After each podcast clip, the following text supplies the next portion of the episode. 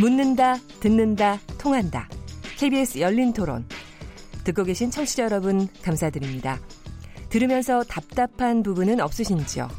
궁금한 점이 있으시다면 함께 토론에 참여하시죠. 유료 문자 9730을 이용하시면 됩니다. 단문은 50원, 장문은 100원의 정보 이용료가 있습니다. 스마트폰 어플리케이션 KBS 모바일 콩을 통해서도 무료로 참여하실 수 있습니다. KBS 열린 토론은 언제나 열려 있습니다. 듣고 계신 KBS 열린 토론은 매일 밤 0시 5분에 재방송됩니다. KBS 열린 토론 어, 월요일 정치의 재구성 토론하고 있습니다. 어, 여러분들이 문자 보내주셨습니다. 콩으로 김미숙 씨가 보내주신 의견입니다. 늘 약자와 노동자를 위해 자신의 몸을 아끼지 않으신 존경하는 노회찬 의원님의 안타까운 소식에 마음이 아픕니다. 삼가 고인의 명복을 빕니다. 휴대폰 8588번님. 노회찬 씨 죽음은 참으로 유감입니다. 드루킹 사건도 분명하게 수사해서 밝히는 것이 노회찬 주구, 의원의 죽음을 헛되지 않게 하는 것이라고 생각합니다. 휴대폰 5849번님. 이건 기무서 관련 의견이십니다. 청와대가 일부 밝힌 기무사 계엄 관련 문건은 전체가 명명백백하게 공개되어야 한다고 생각합니다. 일부만 공개된다면 의혹만 남을 뿐입니다. 휴대폰 2552번님, 군이 만약에 사태에 대비한 계획 문건을 준비하는 것조차도 구데타라고 하는 것. 정부와 언론이 너무 침서봉대해서 한쪽으로만 이슈화하는 게 개탄스럽습니다. 여러 의견을 보내주셨는데요. 우리 또 저기 앞으로의 정보들을 좀 보고 판단을 해보시도록 하면 좋겠습니다. 오늘 KBS 열린 토론 정치 재구성 월요일 코너에서 어, 네 분과 토론하고 있습니다. 강기정 전 더불어민주당 의원님, 정태근 전 한나라당 의원님, 박시영 윈지코리아 부대표님, 배종찬 리서치 앤 리서치 본부장 이 네 분과 함께 하고 계신 저 함께 하고 있습니다. 자 오늘 두 번째 토론 주제 어, 더불어민주당의 그 당 대표 선거 그리고 사실 최고위원 선거 이 두 개를 같이 하는데 이 당권 경쟁의 얘기를 좀 해보도록 하겠습니다. 일단은 칠선 이해찬 의원이 후보로 나서시면서 그냥 출렁이고 있습니다. 어떻게 예. 보십니까? 여기는 박시영 부대표님. 네. 네. 그동안에 이제 사실 민주당 전당대회가 김부겸 장관이 나올 거냐. 네. 이해찬 의원이 나올 거냐. 이 두 가지가 사실은 화두였는데요. 네. 김부겸 장관이 이제 불출마를 선언하면서 그 이해찬 의원도 출마가 좀 어려운 거 아니냐. 네. 이런 여론이 나오면 사실은 국민적 관심에서 좀 멀어진 측면이 있었습니다. 왜냐하면 네. 두 분이 워낙 또 존재감이 컸기 때문에요. 근데 이제 이해찬 의원이 막판에 합류하시면서 상당히 전당대회에 대해서 국민들이 좀 관심을 가지게 됐습니다. 네. 근데 어 실제로 이제 이해찬 의원 쪽의 이야기를 들어보면 어 원래 이제 김부겸 장관이 나오면 본인은 안 나가겠다. 이런 네. 의지는 확고했던 것 같고요. 네. 그다음에 이제 김부겸 장관이 불출마하면서 좀 심각하게 고민에 좀 빠졌던 것 같아요. 음흠. 그럼에도 불구하고 이해찬 의원은 아, 지금 또 초재선들 대상으로 선거운동하고 이게 사실 쉬운 일이 아니거든요. 네. 이게 본인이 좀 꺼려한 측면이 있는데 막판에 변수가 좀 생겼던 것 같아요. 그래서 뭔가 들어봤더니 네. 주로는 그 얘기입니다. 그러니까 대통령과 당 지지도가 이 음. 많이 하락했다는 지표가 예 지표가 발표됐고요 네네. 당시에. 네.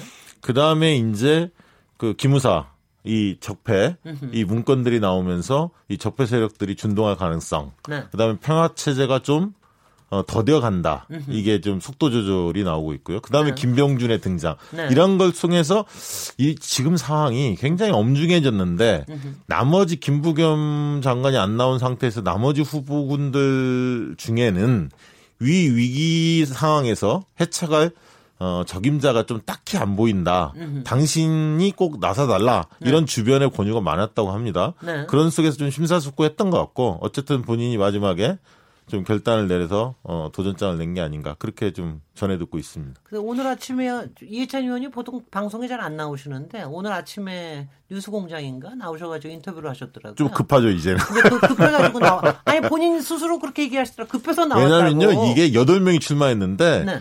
444명이 투표권을 갖고 있습니다. 선거인단이 444명인데 중앙 중앙위원회라는 중앙위원회 중에서 한 600명인데 지명지역 네. 임명직을 빼고 네. 444명입니다. 예상되는 게.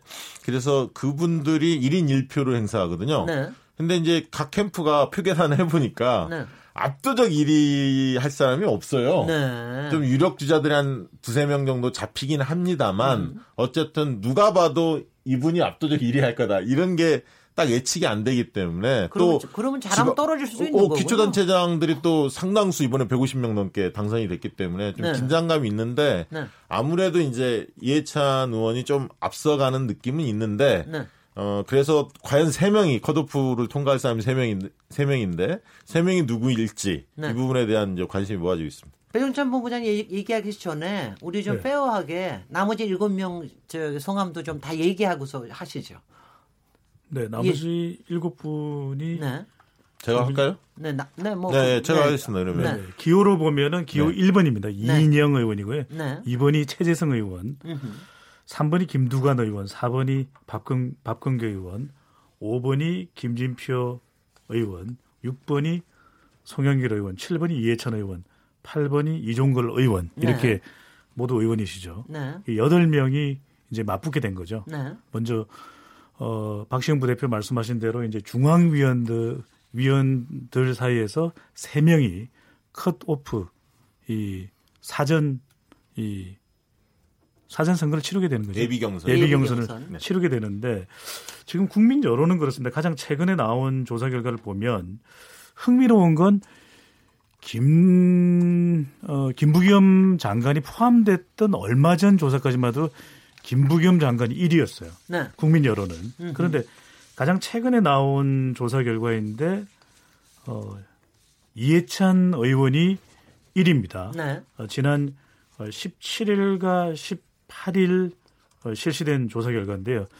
이 데일리 리서치가 로 이슈의 의뢰를 받아서 전국 1,005명을 대상으로 해서 유무선 RDD 자동응답 조사를 한 내용인데요.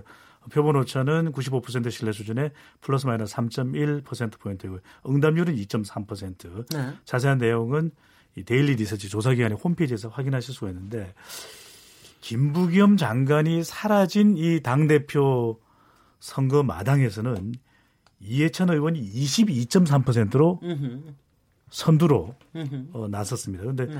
그 다음은 또 김진표 의원이 17.5%예요. 오, 차이 얼마 안 나네요. 네. 박근, 박범계 의원이 12.7%. 물론 박범계 의원께서는 아, 나더 높은데 웬일이야? 이렇게 또 하실 수는 있는데 요즘 또 한참 네. 이 의욕적이시기 때문에 네. 원래 여론조사 결과라는 걸 말씀드리고 어, 조금 놀랍다고 표현을 해야 될까요? 김두관 의원이 12.6%. 아, 근데 이 여론조사는 일반 국민들 일반 국민들이 그래서 한 거죠? 중앙위원들의 마음을 움직일 수 있느냐라는 것인데 여기 네. 이제 중요한 게 이 443명의 기초단체장이 포함되죠. 네. 이분들이 중요합니다. 네. 지금을 어떻게 인식할 것이냐라는 것인데 네. 지역적으로도 지금 보면 뚜렷하게 호남 주자가 없어요. 그렇습니다. 이번 당 대표에 그러다 보면 과연 이걸 위기로 인식하게 되면 이해찬 의원이야말로 으흠. 지금 위기 국면을 다스릴 수 있고 다 잡을 수 있는 인물이다. 네. 그렇게 되면 같은 충청권으로 이제 박범계 의원이 묶이고요. 으흠. 김진표 의원 입장에서는 나보다 지금 이 문재인 정부의 정책을 잘 헤쳐나갈 이 경제, 으흠. 경제 살림꾼이 누가 있느냐 이런 이야기를 할 수가 있는 것이거든요. 그래서 네.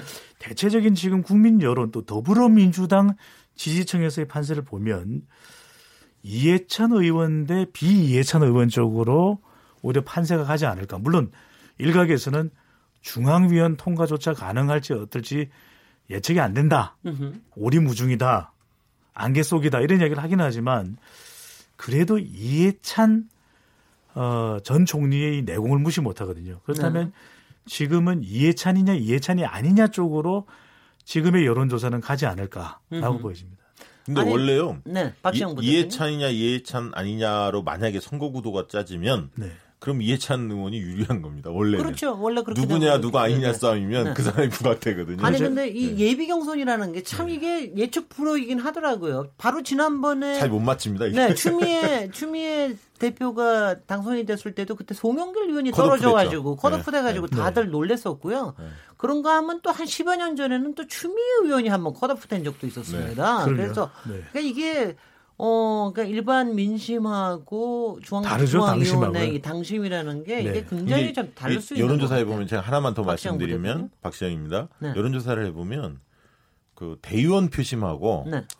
일반 국민 중에서 아까 저 일반 국민 중에서 민주당 지지층이 있습니다. 네, 그러니까 네. 민주당 지지층 그러니까 지금 한 50% 가까이 나오지 않습니까? 그렇죠, 네. 그러니까 일반 국민 여론이 꼭 정확한 게 아니라 그 중에 민주당 지지층 여론이 상당히 중요하거든요. 당내 경선에 있어서는. 그렇겠죠. 그 민주당 지지층 여론하고 대의원하고 표심은 비슷하더라고요. 저도 저희도 음. 조사를 해보니까. 음. 근데 권리당원들은 또 다른 것 같아요. 그러니까 민주당 지지층 중에 당신 권리당원이냐라고 음. 물으면 또 소수가 권리당원이라고 밝히지 않겠습니까? 네. 근데 권리당원은 상당히 친문 성향이 강하더라고요. 그렇죠. 그러니까 권리당원들은 또 약간 표심이 좀 다른 그런 네네. 것들을 좀 확인할 수 있는데 네. 중요한 거는 컷오프에서 통과가 돼야 하는데 네. 컷오프는 어쨌든 현역 의원들, 네. 원외 지구당 위원장들, 네. 기초단체장, 광역단체장 이런 분들이 투표를 하거든요. 상당히 정치적으로 훈련이 돼 있고 관심도가 높은. 이런 분들이 투표를 하기 때문에 네. 일반 민심하고 상당히 다를 가능성이 있습니다. 이거 여러분들 보시죠. 이거 네. 전당대 일단 선거가 되고 전당대회 한다고 그러니까 두 여론조사 전문가들이 그냥 신이 났습니다. 아니, 근데 아, 이런 거 자주 해야 합니다. 제가 꼭 말씀드리고 싶은 게 국민 네, 국민 여론조사가 또 네, 이제 선거 직후 국면이기 때문에 네.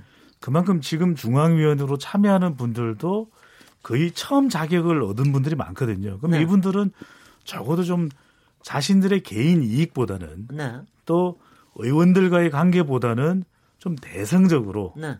대승적으로 당을 생각할 가능성이 높다는 전제에서 더불어민주당의 지지층을 누가 더 많이 받고 있는가. 음흠. 어차피 문재인 대통령의 특성상 누구에게 문심을 실어주지는 않을 건 분명해 보이거든요. 네. 그런 측면에서 드린 말씀이지 이해찬 의원의 이름에 찬자가 들어간다고 해서 제가 아, 더 네. 무슨 그건 무슨 얘기예요? 네네. 제가 제가 제가 형광 배종 배종찬 본부장이기 아. 때문에 아. 이해찬 의원께 같은 찬자 좀 더 우호적으로 말씀드린 건 저, 결코 아니라는 거. 같은 같은 네. 찬자. 왜냐하면 박근계 의원님께서 화내실 것 같아요. 네.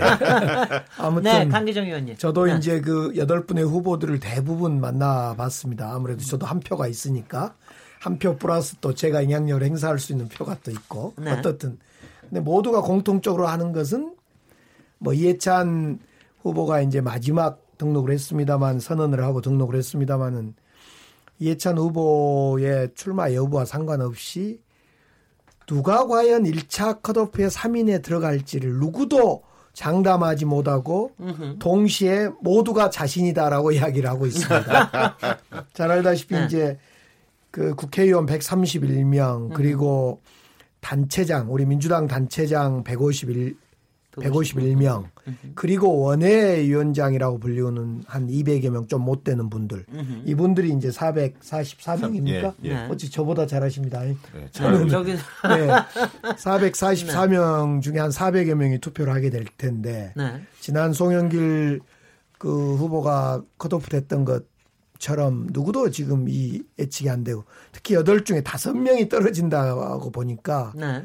예. 그래서 오늘도 뭐 여러 후보들 이야기를 저도 직접 들어보면 다들 자기 표다라고 하는데 그러면 444표 고박이 지금 한 8을 고배야 됩니다. 유권자가. 네. 그만큼 이제 어려운 선거가 돼 있습니다. 네. 근데 이제 분명한 것은 최근에 이 444명들의 마음이 어떨까 아까 말씀해 주셨는데 배, 배 본부장이 말씀해 주셨는데 이제 처음 투표권을 행사하는 이분들이 과연 과거와 같이 누구누구하고 친하니까 찍을 거냐. 또 현재 151명의 국회의원들이 나는 누구 개보니까 찍을 거냐. 그러지는 않을 것 같아요. 우선 현재 151명의 국회의원과 원외위원장들 한 200여 명은 누가 돼야지 2년 후에 국회의원 선거에 나에게 유리할 건가 이걸 계산을 할 것 같아요. 그렇겠죠. 예. 공천 공천을 그렇습니다. 어떻게 받을 것인가. 네. 그리고 151명의 단체장들은 이번 선거 과정에 나를 더 도와준 사람이 누구일 건가 이 계산은 좀 할 것 같아요. 어쨌든 그런 점에서 이 151, 아니 444명의 1차 투표자의 마음이 참으로 그 예측 불가다 이건 분명해 보이고요. 단지 또 하나는 이제 그 당원들의 구조가 많이 바뀐 것 같아요. 대의원과 당원 구조가. 네. 과거와 달리 더 지난 2년 전보다 훨씬 더 문재인 정부를 지키자 이런 쪽에 사람들이 대의원과 당원에 많이 들어와 있고 그렇기 때문에 과거처럼 친문이다 비문이다 이 논란은 이제 더 이상 통하지 않을 것 같아요. 과거에는 뭐 이해찬 대 손학규 예전에 또 이해찬 대 박지원 이렇게 해서 친문 비문 뭐 친노 비노 이렇게 싸움이 있었는 그 대결이 있었는데 이런 건 이제 이번엔 통하지 않을 것 같다. 그거는 본선 얘기하시는 예. 거죠 지금. 다행스러운 건 지금 그래서 건강한 모습인데요. 내일 초선 의원 이 131명 중에 초선 의원이 한 70 몇 명 된답니다. 네. 그래서 이 초선 의원들이 주최해서 후보들을 부르겠답니다. 당대표 네, 네. 후보들을. 그래서 후보 토론회 토론회를 하겠다. 또 이제 2년 뒤에 총선 승리를 위해서 어떤 사람이 맞냐 이 토론을 좀 해보겠다는 겁니다. 네. 그런 토론을 통해서 결정하면 참 좋은 결정이 될 것 같습니다. 네. 저 정태근 의원이 어떻게 보고 계세요? 남의당 얘기긴 어, 하지만. 뭐 저는 뭐 당이 없으니까 뭐 다 제 당이죠. 뭐. 아, 그렇네요. 당을 만들 수도 있을 것 같은데. 네. 근데 예비 경선 컷오프에 국한돼서 보면 제가 보기에는 이해찬 전 총리가 그렇게 유리하지 않을 거라고 보여집니다. 네. 왜냐하면 네. 제가 들어보니까는 특히 자치단체장 선거에 거의 안 내려가셨다고 그러더라고요. 그리고 비교적 다른 지금 뭐 김진표 후보나 송영길 후보나 그러니까 이미 그 전당대회를 준비했던 후보들은 으흠. 비교적 열심히 내려갔고 조금 전에 우리 그 강기정 의원 얘기했습니다만 단체장 입장에서 보면 이번에 당선된 단체장들 광역 기초해 가지고 벌써 기초만 해도 지금 153개 151명 1명이니까요. 그래서 어떻든 그 자기를 도와주러 왔던 사람이 아니 나 그래도 컷오프에는 통과해 달라게 좀 한 표 달라 그러면 뭐 사람이 인지상정인 거거든요. 으흠. 열심히 도와줄 사람 도와주게 되어 있는 거고 상대적으로 지금 당협위원장이나 국회의원들 입장에서 보면 이미 표가 상당히 고정돼 있다고 봐야죠. 고정돼 있는데 얼마만큼 변경될 수 있는가 으흠. 이런 문제이기 때문에 그렇게 그 경선 구도에 있어서 이, 그 이해찬 전 총리냐 아니냐 구도로 갈 것 같지는 쉽지 않다. 음. 그리고 이제 그거는 본선도 마찬가지라는 겁니다. 실제로 컷오프가 어떻게 되느냐에 따라 가지고 예를 들면 지금은 뭐 세대 교체가 별거 아니다 이렇게 얘기를 하지만 예를 들면 지금 이제 386 출신 중에 이제 송영기, 리인영, 치재성 이렇게 나왔잖아요. 그 중에 한 사람이 컷오프를 통과하게 되면 아 이참에 좀 당도 좀 변화를 가져와야 되는 거 아니냐. 으흠.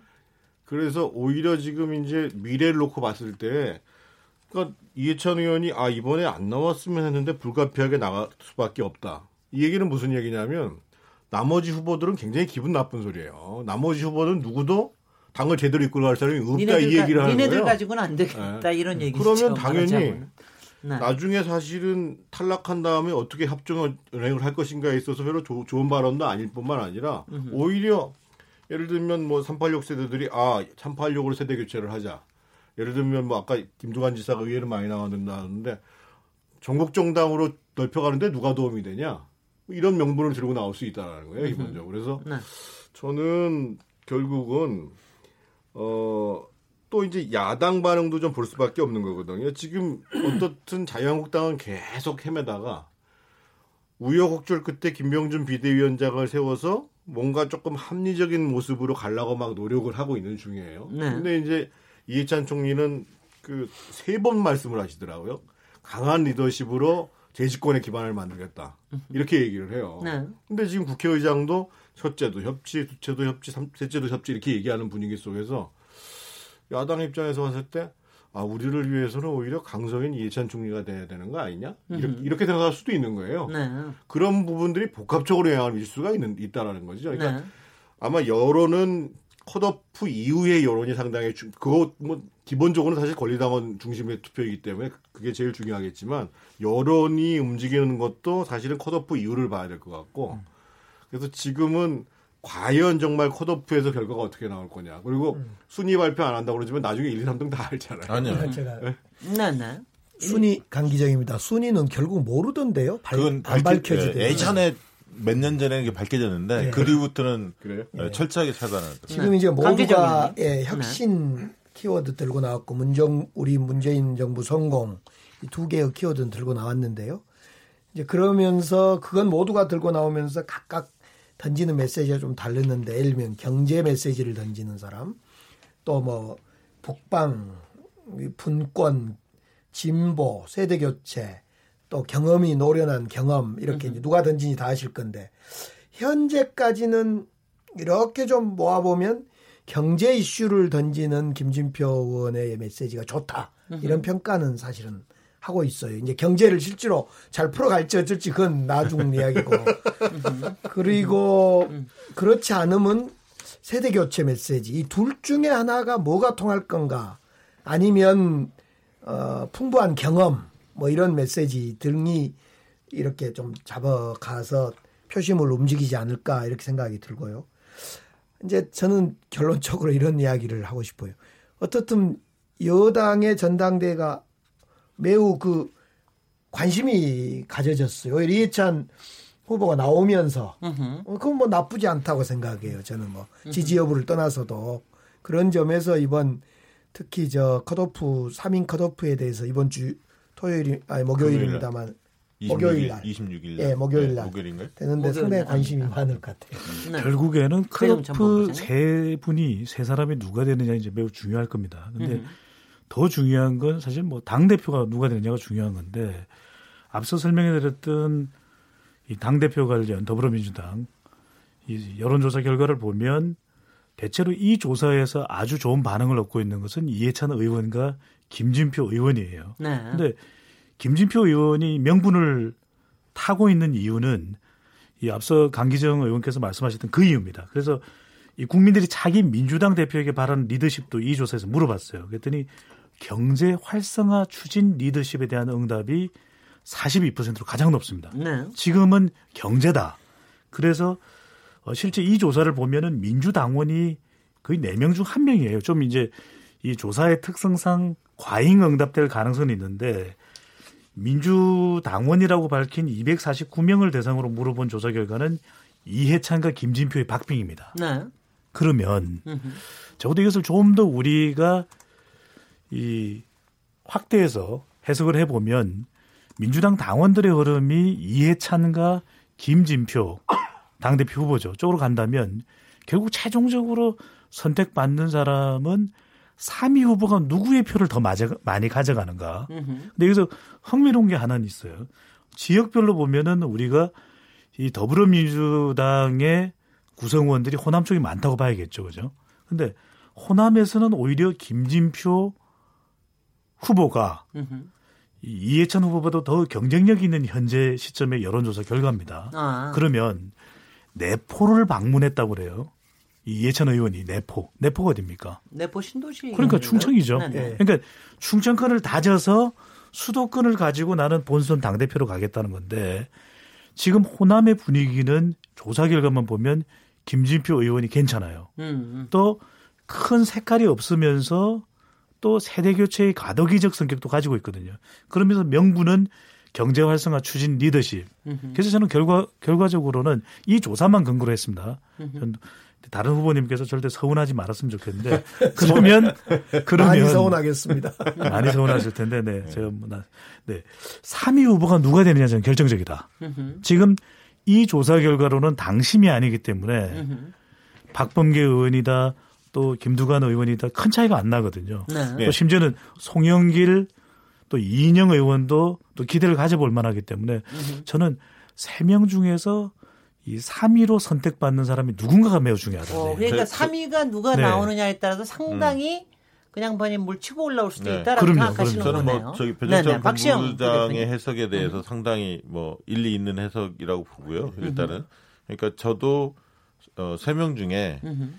이해찬, 김진표 두 분은 어, 포함될 가능성이 상당히 높다. 높다. 현재로서는 음흠. 나머지 이제 한 분이 누구냐의 싸움이 아닌가 음흠. 사실 거기에 뭐 이인영, 뭐 최재성, 뭐 뭐 그 다음에 박범계, 박범계 이종걸, 송영길, 뭐 김두관, 김두관 네. 이런 분들이 네. 치열하게 싸우지 않을까. 네. 저도 지금 뭐 지금의 배팅하라면 어, 네, 그렇게 그 나머지 한 시트에 올라오는 사람이 대단하게 그 다음에 치고 올라올지는 네, 모르겠네. 그러고 보니까 진짜로 싸우시는 건 아니고요. 나 아니 아니 뭐 기싸움을 기싸움을 하시는 아니 진, 네. 진짜로 저기 진짜로 싸우는 게 그게 그게 진짜로 싸우는 거죠. 진짜로 싸우면 1인, 저는, 1위는 정해져 있습니다. 저는 지금 생각에는 그 아까 우리 강기정 의원님 말씀하신 대로 친소 관계에 대해서 저는 투표할 것 같지는 않아요. 그건 네. 많이 약화됐다. 그리고 네. 지금 상황에서 민주당이 어떤 상황에 처해 있고 네. 무엇을 해야지 지금 우리가 이렇게 판단을 하고 거기에 대한 적임자. 그러니까 후보에 대한 호감도가 아니라 저 사람 좋아 싫어 나하고 가까워 안 가까워. 친소 관계나 호감도가 아니라 누가 지금 이 상황에서 필요한 거지? 지금 상황을 어떻게 우리가 규정할 수 있을까?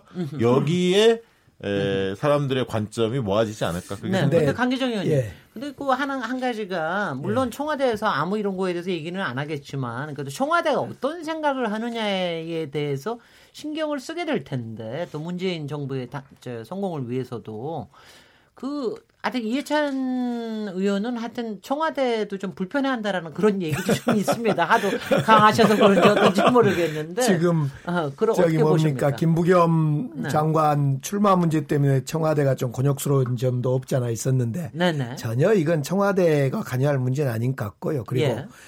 또 청와대 지금 벌써로 뭐 이런 얘기 저런 이야기 있는데 그건 사실이 아닌 것 같아요. 저도 확인을 몇 번 해보고 그런 적이 있습니다.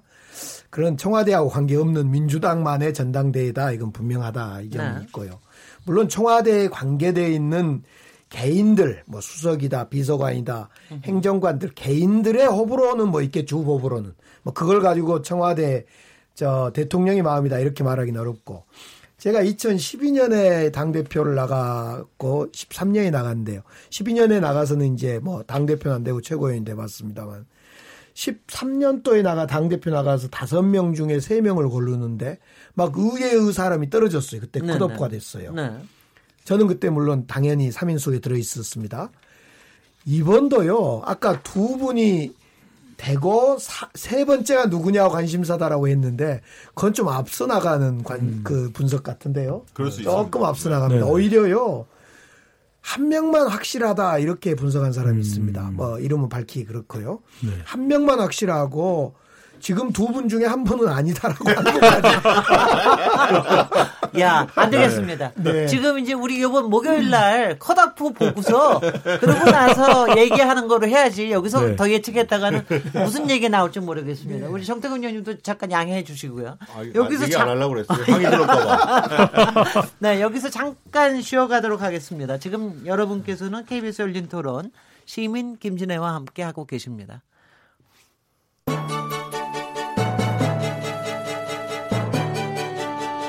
라디오 토론이 진짜입니다.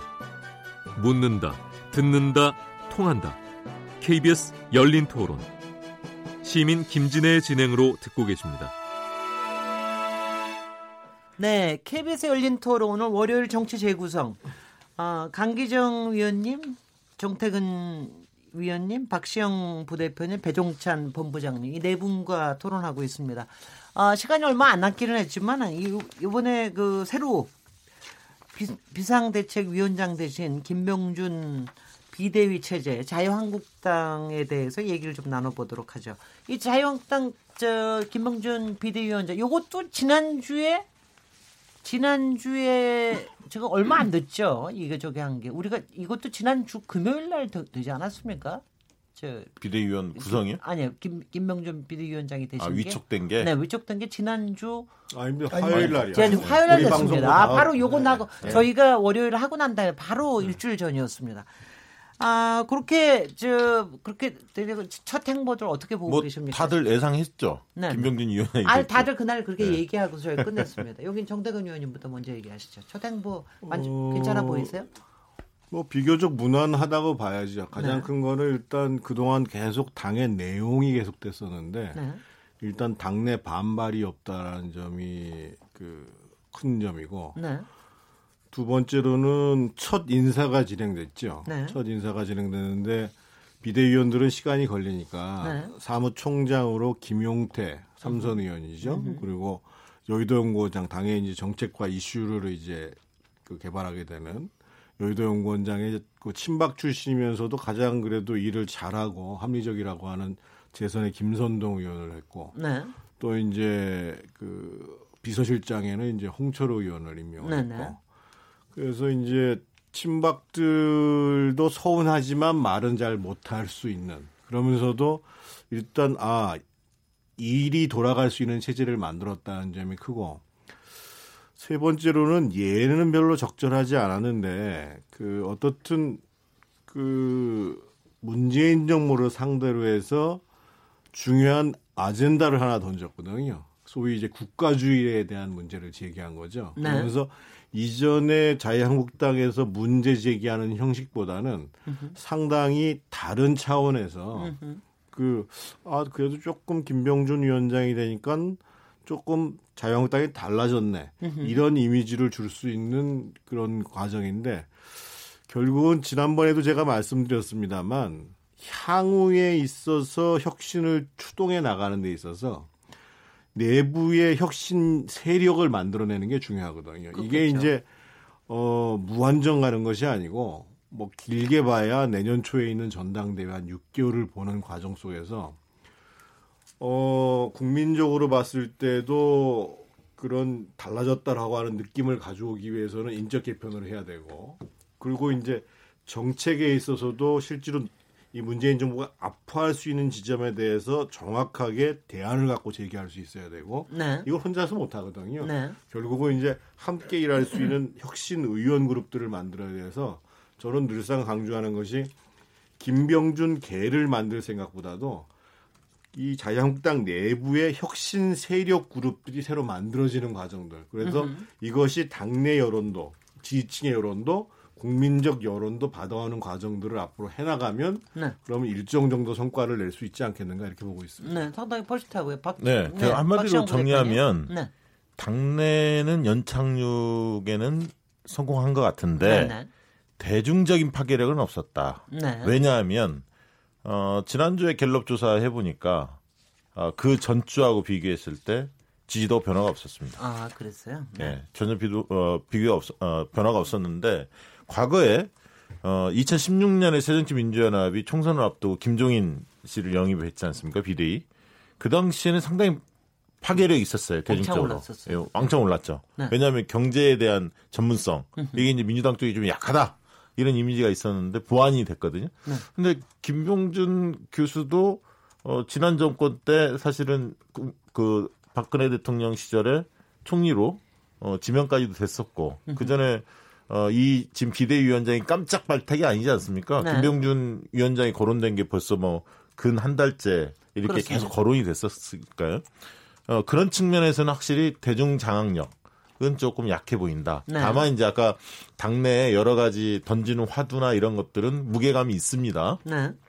다만 음. 이제 급격한 변화 이쪽의 무게 중심보다는 어 뭐 정체성과 노선에 대한 변화는 얘기는 합니다. 그리고 아까 국가주의 얘기도 꺼냈지만 단계별로 좀 가려고 하는 것 같아요. 네. 그리고 현실적으로 지금 인적 정산 하지 않겠다고 이야기했죠. 할 수가 없죠, 사실은. 네, 네. 현실적으로 본다면. 그래서 어, 나름대로 당은 조금씩 조금씩 장악하고는 있는데 문제는 이제 혁신 주도 세력이 당내에 별로 없고 사실은 또 김병준 교수가 정책 야심이 굉장히 큰 분입니다.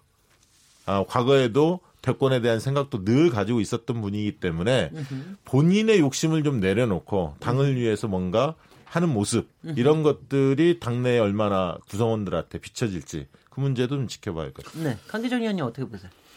저는 뭐 차분히 준비하는 것 좋아 보입니다. 그래서 네. 그 좋은 야, 여당의 파트너로 야당이 재정립됐으면 좋겠다 이런 마음인데요. 우선은 근데 김병준 비대위원장이 보수의 기치를 시장주의를 들고 나서는 건 분명해 보입니다. 그러니까 국가주의도 비판 지적하고 또 지금 구조조정을 해본 최병길 씨 그분이 그 예전에 뭐 삼표 시멘트 대표를 하면서 구조조정을 해봤던 그분을 영입해서 최고 조의 비대위원으로 세우겠다 이런 어, 검토를 하고 있다는 것을 보면서 이 보수의 기치를 시장주의로 가는 건 좋은데 지금 국민들의 삶이란 것이 이 자유 시장주의 그러니까 신 신 뭐 그 뭐죠 신 신자유주의. 신자주의 정책으로 흐를 가능성 있는 이 시장주의로 가는 것이 맞는 거냐 그렇게 해서 표를 얻을 수 있는 거냐에 대해서 저는 조금 그 의심이 듭니다. 그래서 네.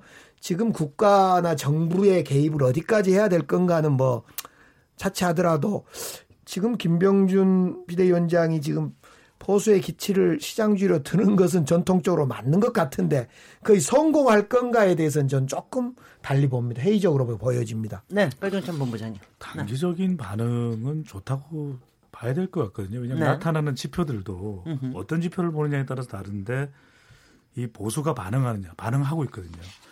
이 RN서치가 지난 17일 전국 1,016명을 대상으로 해서 어, 무선 알들이 자동응답 조사를 했는데요. 응, 응답률은 5.2%고 표본 오차 95% 신뢰 수준 3.1%포인트. 자세한 내용은 이 RN서치 조사기관의 홈페이지에 확인할 수 있는데 뭐 전체 여론도 중요하지만 결국은 지금 거의 무너졌다, 네. 붕괴됐다 소리를 듣는 보수가 어떻게 인식하는지가 중요하잖아요. 네. 근데 이 김병준 비대위원장 임명에 대해서 적합하다가 거의 50% 육박해요. 보수라고 응답한 분들은 47.5%고 부적합이 26.4%또 중도 보수는 확장성을 이야기하는 부분이거든요. 근데 43.1%는 김병준 적합하다. 부적합이 32%고요. 또 한편으로는 갤럽 조사는 그렇지만 갤럽 조사와 조사 시점을 조금은 달리하는 조사 기간도 달리하는 리얼미터 조사에서는 소폭 상승했어요. 네. 아주 적은 이 지지율 상승이기 때문에 이것을 상승했다라고 지금 우리가 분석하기는 좀 무리스러운 측면이 있지만 네. 그럼에도 불구하고 하락하지는 않았거든요. 그렇다면 그 부분도 김병준 카드 효과의 일부분으로도 해석할 수도 있는 부분이고요. 또 마지막 부분이 바로 어, 강기정 의원께서 말씀해 주신 그 부분인데 화제거리를 만들어내느냐. 그런데 사람이 중요한데 네. 또 소상공인 협의회장을 비대위원으로 임명할 수도 있다. 네, 네. 또 최병길 구조조정 전문가이기도 하지만 사실은 이 삼표 시멘트 대표라기 때문에 그 이전에는 금융 전문가거든요. 네, 예. 결국에는 경제 전문가를 데려와서 비대위원으로 한다는 것은 화제거리 그리고 주목을 끌어보겠다라고 하는 의지의 발현이기 때문에 단기적인 반응은 괜찮은 걸로 보여지고요. 다만 이제 앞으로 중장기적인 추세를 이 김병준 효과를 오롯이 보여줄 수 있는 한 방이 있느냐 네. 이 부분은 지켜봐야 되겠죠. 아, 그 한 방이 혹시 정태근 의원님, 네. 그 위원장 바로 위촉하기 바로 전날 바른 미래당 의원들하고 또 접촉이 있었다, 비밀 회동이었다, 뭐 이렇게까지 얘기하는데 음. 거, 거기까지 다 통합하려고 그러는 거 아닙니까? 그거는 뭐 그분이 하셔야 될 일이 아니고 그 당에 예를 들면 저 같은 사람한테 비대위원으로 만약에 오라고 그러면 저는 안 갈 거 아니겠어요? 그왜안 가겠어요? 아 모르죠 우리야. 그러니까 그 안에 당에 들어가서 하는 것보다 바깥에서의 네. 역할이 있기 때문에 네. 바깥에서 그러면 향후에 소위 보수진영 재편을 어떻게 할 것인가라고 네. 하는 사람도 있어야 되는 거기 때문에 안 가는 것일 텐데. 예, 예. 지금 그거를 김병준 위원장이 이제 무슨 본인이 나서서 보수 대통합을 하겠다 이렇게 음 얘기하면 당내에서 동의를 받기도 어렵고 음. 행보의 수순에도 안 맞는 거거든요. 아. 그보다도 제가 꼭 지적을 하고 싶은 것은 아까 이제 강기정 의원이 이제 시장주의 또는 신자유주의 얘기를 하고 있는데 지금 이제 김병준 위대위원장 얘기가 조금 어렵기는 합니다만 지금 문재인 정부하고 대척점에 설 수 있는 본인이 일관되게 갖고 있는 어젠다들이 있어요. 네. 사실 요번에 사무총장으로 임명받은 김용태 사무총장이 작년에 이제 문재인 퍼퓰리즘 비판과 대안이라는 책을 작년 8월 달에 내거든요. 그러니까 네. 문재인 정부는 국가적 퍼퓰리즘, 국가주의적 퍼퓰리즘이다 이렇게 얘기를 하는데 그 책의 내용이 보면 이론적 근거가 이 김병준 비대위원장하고 이분이 이사장으로 있었던 사회디자인 연구소의 소장으로 있는 김대호 소장의 얘기를 주로 쓰고 있습니다. 아, 그래요? 핵심은 세 가지입니다. 하나는 하나는 국가주의에 대한 경계. 네. 두 번째는 대중영합주의, 포퓰리즘에 대한 경계. 네. 세 번째는 패권주의에 대한 경계. 요세 네. 가지를 핵심적으로 얘기를 하고 있는 건데 예를 들면 지금 이제 국가주의를 얘기를 하면서 김병준 위원장이 커피 자판기를 얘기하니까 이제 사람들한테 잘 안 와닿는데 네, 좀 이상했습니다. 커피 자판기를 얘기할 게 아니라 가상화폐, 블록체인 화폐를 어떻게 볼 거냐. 네. 그러니까 화폐라는 것이 어느 시기든지 간에 그 자체의 생태계를 만들어지면 새롭게 만들어지는 거거든요. 옛날부터 조개를 화폐로 할 때부터 시작해가지고 은으로 할 때, 금으로 할 때, 그게 화폐라는 게 고정적으로 정해져 있는 게 아니거든요. 그러니까 그 화폐가 통용될 수 있는 경제 생태계가 조성이 되면 화폐로서의 존재 가치가 존재하는 건데 지금 블록체인 화폐 자체가 위험하니까 당신들 하지 말아라 라는 식으로 규제를 하는 걸 가지고 문제를 제기해 들어갔으면 상황이 좀 달라졌을 거라는 거예요. 네네. 두 번째로 지금 예를 들면 이 이제 포퓰리즘 대중영합주의 문제 이거는 앞으로 상당한 쟁점이 될 겁니다. 예를 들면 지금 최저임금 문제와 관련해서도 네. 지금 본령에 있어서 여당에 있어서 집권당이나 정부에 있어서는 아 이 문제가 그 중소상공인이나 중소기업들 사이에서 큰 문제가 되게 되니까 이것을 보완할 수 있는 문제들을 가지고 계속 얘기를 하는데 이게 아니고 우리는 본령의 문제를 가지고 얘기를 하겠다. 네. 예를 들면 최저임금 차등 적용제는 왜 못하느냐 이렇게 문제를 제기해 들어간단 말이에요. 네. 또한 가지 이 패권주의 문제도 마찬가지입니다. 예를 들면 지금 어떻든 이 다당제 구조가 되고 누구든 협치를 얘기한단 말이에요. 근데 지금 국정 운영은 청와대 중심으로 가는 것이 분명해요. 그러면 이것을 시스템적으로 개선할 수 있는 방법이 뭐냐? 네. 그래서 이제 지금 예를 들면 국회에서 논의가 되고 있는 뭐 개헌의 문제라든지 선거구제 개편의 문제라든지 그러니까 지금 이제 이분이 소위 학자적 언어로 표현한 것을 음흠. 대중들이 쉽게 와닿을 수 있는 시적절한 시점에 시적절한 과제를 가지고 얘기를 하면 음흠. 이전에 이제 홍지표 대표가 했던 방식은 뭐냐면 여당에서 얘기하면 그거를 좀 대도한 대도 한다는 건 심해요. 설득력 없는 논리로 마구잡이로 네. 공격하는 걸로 각을 세우는 것이 이제까지의 관례였단 말이에요. 근데 반대로 지금 현재 진행되고 있는 민주당의 정책에 대해서 이쪽에서 취사 선택을 해서 음. 이슈를 제기해 나가는 방식이죠. 음흠. 근데 그거를 하려면 그래서 제가 그거를 혼자서 절대로 안 된다는 거예요. 아, 바깥에 정태근 의원이 있으면 되죠. 그래서 제가 아마 뭘... 아마도 네. 저기 저 김병준 위원장님께서 여기 우리 정태근 의원님이 우리 열린 토론도 꽤 많이 들으실 것 같다는 그런 생각이 네. 듭니다. 어떠세요? 그 의견에 대해서? 네, 김병준 비대위원장 전에 계속 맡, 오랫동안 맡아왔던 그 사회 디자인 연구소에서 주장한 그 내용에 대해서 이제 우리가 보면 그것이 정책으로까지 국민들 속에 다가가려면 넘어야 할 산이 있는데 네. 선거를 넘어야 되는데 그 주의 주장 그러니까 포퓰리즘이다 패권주의다 또는 시장주의로 가자 네. 더 이런 것이 과연 현실 선거에서 어떻게 표로 연결될 건가에서 네. 과연 그 관문을 통과할 수 있을 거냐에 대해서 이제 그 과연 동의를 얻을 거냐 네. 자유한국당에서 네. 이런 점이 고민인 것 같습니다. 네 여기서 잠깐 우리 예고 하나 하겠습니다. 이번 주 목요일 날 김명준 비대위원장이 우리 열린 토론에 나오십니다. 아. 여기서 나오셔서 어, 직접 스튜디오에 모셔서 궁금했던 네. 부분들 여러 의견들 물어볼 테고요. 정태근 의원님의 의견도 잘 전, 전달하겠습니다. 정태근 의원님도 목요일 출연하시는 게. 네, 그렇게 하도록 하고요. 네. 아, 저기 마지막에 시간 얼마 안 남았는데 네. 오늘 꼭 요거 우리 PD가 꼭 제, 저기 제기를 해주셨으면 하는데 바로 어, 주말에 나온 그 그것이 알고 싶다에 나온 이재명 지사의 어, 조폭 관련 연루설이라고 표현을 해야 되나요? 어떻게 해야 되나요? 연루.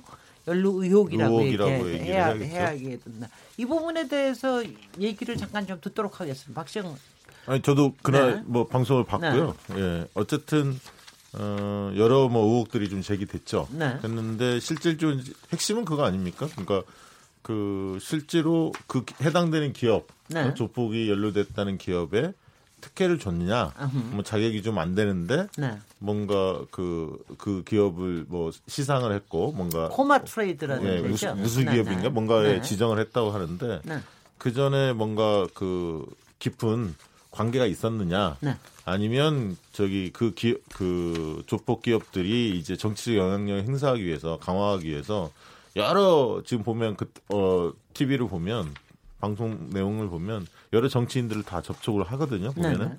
그래서 뭐 사진도 찍고 막 이런 것들이 드러납니다. 그래서 성남에 관련된 국회의원들도 다 이제 사진 찍은 것들이 드러나는데 국회의원 입장에서는 그게 누군지 모를 가능성은 상당히 있어요. 그래서 이 문제는 이재명 지사 쪽에서도 또 뭐 예를 들면 반대 입장도 나올 수도 있고 또 추가로 그것이 알고 싶다 해서 또 취재가 있을 수도 있고 어쨌든 단기에 뭔가 해결될 가능성 없고 조금 더 이게 논쟁이 좀 이어지고 추가로 뭐 취재를 더한다든가 뭐 이런 사실들이 좀 드러날 것 같고 중요한 건 이제 민주당이 어떤 입장을 취할 거냐라는 네네. 부분인 것 같아요. 네. 그래서 이제 어 민주당이 또 이제 새로운 당 대표가 뽑는 시기이기 때문에 현 당 대표 시절에 어떤 입장을 낼 거냐 아니면 어 새로운 당 대표가 취임이 되면 그 사이에 뭔가 좀 더더 밝혀진 게 있다면 진상 조사를 당 차원에서 별도로 할 거냐 뭐 이런 음. 판단들이 남아 있지 않을까. 네, 이거는 지금 네네, 이미 수사로 넘어갈 수밖에 없는 상황이 네네. 됐어요. 네. 오늘 국회에서 민감명 그 경찰청장 후보자가 의원들이 질의하는 거에 대해서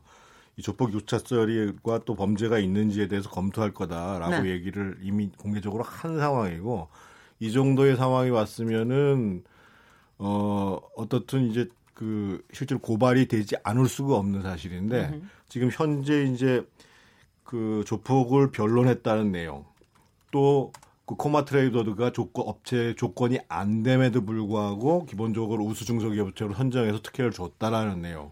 그 이후에 다양한 행사에서 무슨 사회복지 활동 이런 하면 하면서 이제 이 비호했다라는 내용 이런 부분들이 제기됐고 더더군다나 이제 은수미 위원권 같은 경우는 그것이 정치작업법상의 위반이 되는지 안 되는 문제를 따져볼 수밖에 없는 문제이기 때문에 네.